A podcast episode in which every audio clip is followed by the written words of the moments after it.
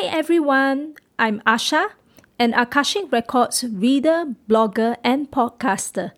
In this series, we will demystify the Akashic Records by bringing to you bite sized contents on frequently asked questions relating to the Akashic Records.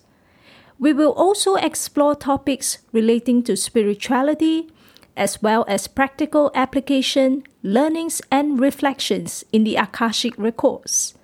My Akashic Masters are very excited to join us in this journey. We send much love, light, and blessings to all. Welcome to episode 10 on Case Study 1 of an Akashic Light reading and healing session. So today we are doing something different.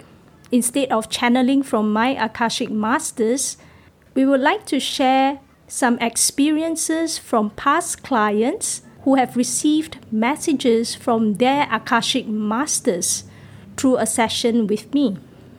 So, to protect the client's confidentiality, we will be anonymizing the name. So, for this client, let's call her Anita.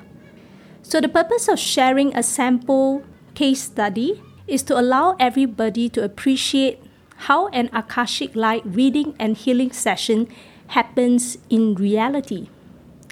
That said, everyone is unique, and therefore the messages meant for you will be unique to your needs and your highest good at that moment. So we'll also be able to appreciate what were the questions asked by other clients what messages did they receive from their Akashic masters? And what did we focus on for the healing component? So, in Anita's case, she queried first why she was so fearful of driving a car, riding a bicycle, or going to the beach to climb and swim. Despite her best efforts, she was unable to overcome these fears and would often find herself unknowingly paralyzed by fear each time she attempts to drive a car, learn to ride a bicycle, or even going to the beach to learn how to swim. So we can all imagine how inconvenient this is to a person, especially living in the modern world. So when I connected with Anita's Akashic Masters, and asked these questions to them. Interestingly, at that moment, there was distortion in my vision and slight headache for a few minutes. And it was the first time I actually saw a double image of the client. That means I was having a physical reaction myself even before the messages came. So when I tuned in to the masters, you know what is happening with me? They gave me the message that these past trauma suffered by Anita in her past lives was so deep and painful that I could even feel the sensations even when channeling. So the masters then gave me three images linked to her past life, which resulted in her current fears. The first image is a plump, dark skinned lady in red dress who was a car driver and who was accompanied by her family in the car. So, in that incident, the message came through that the lady got into a horrific car accident, which resulted in all her family members being killed. The second image that came in was a person standing on a higher ground on a beach lined with stones. The person was standing very close to the edge of the beach and, due to a slip, fell to death in the beach waters. There was a third image of a cyclist in a dark, narrow lane surrounded by trees, and I saw the words fearful, alone, traumatized, and threatened. So, due to these unresolved fears and past life experiences stored in Anita's subconscious and even unconscious mind, this resulted in unexplainable fears being triggered each time she attempts to do similar activities in this present life.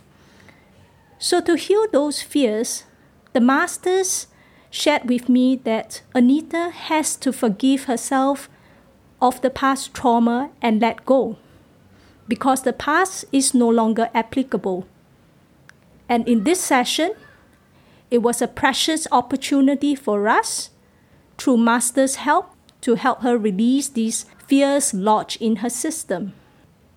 On the client's next query, she shared that she has difficulties managing her day every day because she often feels very lethargic and she wanted to know practically what can she do so on this query her master shared with me that anita often feels lethargic because she is often very anxious and stressed at work she is a night person and her golden time is from 9 p.m. to 10 p.m., which is a golden opportunity for her to do inner work.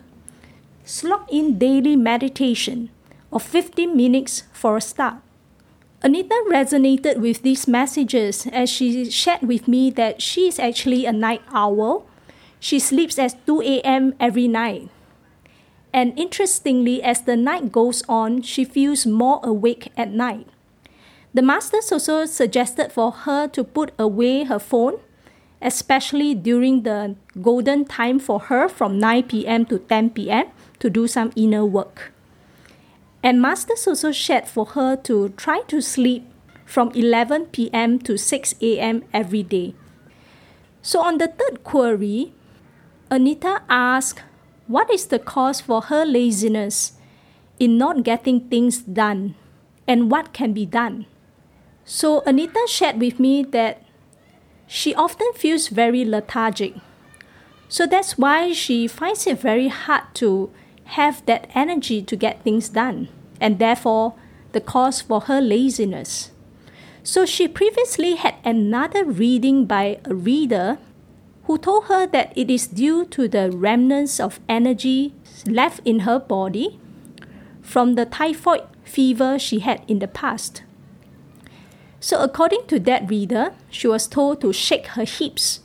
For example, take up dance classes to shake away the excess energy. So, when she was relating her story, her masters told me that actually the reader's views are not that true, and her issue with her laziness actually stems from her having too high standards or expectations on herself. And what she really needs to do is to know that right where she is and whatever she's doing, she is good enough. As for Anita's lethargy, Master suggested for her to consider doing a gentle form of yoga during sunrise to feel more energetic throughout the day. So, on the fourth query, Anita also asked me um, how she can better cope with her friendships. So after she asked the question, her masters came in fast and furious with messages like there are toxic relationships, there are abusive words being um, shared with her from such uh, friendships. She really needs to protect and nurture herself. And in her case, being alone is well. So client resonated with these messages and she shared with me how fearful she was of picking up her friends' calls and she's actually trying her best to distance herself from them. So in this context, when I check in with the masters, they shared that her fear in this case was due to her selfless giving till nothing is left of herself. And they advise her to really focus on loving herself first she feels so tired because she is putting herself in a relationship that is energetically imbalanced and energetically depleting herself. So that means she's actually giving more of herself to others than she is receiving in return. So there's no balance for her. And also, at a deeper level, it stems from the client's fears that if she doesn't give, she will be abandoned by her friends. And in this context, her Akashic Master shared with me uh, an image. So it was an image of a pot of flower growing alone, but growing very well and very beautifully, sheltered under an umbrella. So the message for that image is it is okay to be alone. Love and take care of yourself first. On Anita's last question, she asked how she can improve herself to attract the right relationship. So Anita shared with me that she is very conscious of her physical looks. She finds her skin very dry, she feels that she has hair everywhere, she doesn't look as attractive. She finds it very difficult to attract the right guy and also very fearful um, of the relationship not working out in the end. So her masters responded that you are perfect who you are. There is no need to change. As for her past failed relationships, the knowing was that these are karmic lessons for her to draw in people who want sex only. So client resonated with that for her past relationships, but she shared that for this latest one that didn't turn out well, she felt there was mutual love and connection. So, is there something more to it? So, when I tune in to the masters, they said that the guy is not suitable, the timing is not right between both of them, and to assure her to wait for the universe to bring in the right guy for her. And I also received clear insight for her to focus on doing inner work for on herself first. The masters shared that we tend to draw in people, be it friends or relationships that resonate with us in some way. So if Anita works on herself diligently from now onwards, she will increase her vibrational frequency and draw in people of higher frequency due to resonance. And importantly, through working on herself, she will have more confidence, love, and light within herself, such that all these issues of people not liking her will not matter. Because she will know that she is perfect as she is. So after the reading component, we have a healing segment. So in Anita's case, for the past life images that came up and all the associated fears, we focus on working with her Akashic masters to release these fears as far as she's able to do so at that moment.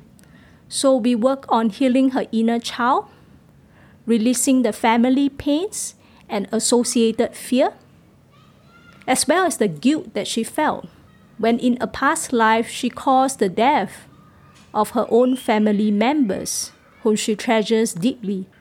We also worked on calling back all her personal power, energy, and soul parts related to all these traumatic incidents where she left parts of herself in these past lifetimes. And lastly, on her inability to see her own worthiness and love for herself, we also ran healing for that to allow her to be connected to the universe love and to be able to open up to receiving and feeling the worthiness of herself in the days ahead.